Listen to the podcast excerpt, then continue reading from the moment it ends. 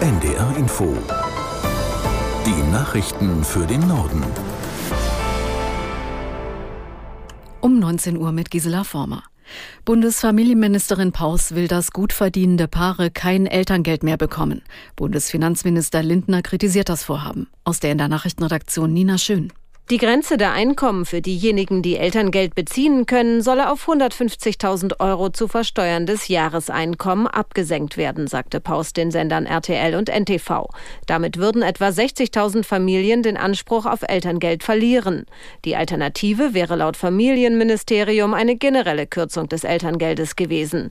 Die Grünen machen die Sparvorgaben von Finanzminister Lindner für die geplante Maßnahme verantwortlich. FDP-Fraktionschef Dürr erklärte, er halte das das Vorhaben für falsch, gerade vor dem Hintergrund der Gleichstellung.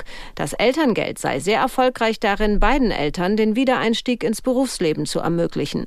Scharfer Protest kam auch aus der Union. Der Norweger Jens Stoltenberg bleibt ein weiteres Jahr NATO-Generalsekretär. Das haben die Mitgliedstaaten beschlossen.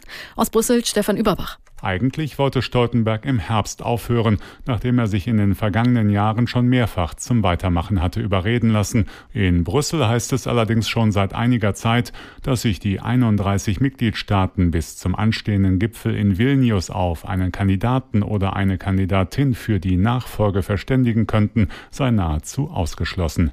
Unter anderem US-Präsident Biden soll Stoltenberg darum gebeten haben, noch etwas Zeit an der Spitze der Militärallianz dran zu hängen. Viele Lebensmittel enthalten noch immer zu viel Zucker. Das geht aus einer Untersuchung des bundeseigenen Max-Rubner-Instituts für das Jahr 2022 hervor. In Frühstücksflocken zum Beispiel steckten demnach im Schnitt 17 Gramm Zucker pro 100 Gramm. In anderen Fertigprodukten wie Suppen und Instantgerichten sind auch zu viel Salz und Fett, obwohl ihr Anteil oft schon reduziert wurde. Das Landgericht Lüneburg hat einen ehemaligen Erzieher wegen schweren sexuellen Missbrauchs in 116 Fällen schuldig gesprochen.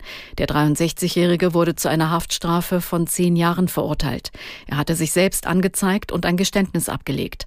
Bei den Opfern handelte es sich um Jungen im Alter von sieben bis 13 Jahren in einem Kinderheim im Kreis Lüneburg.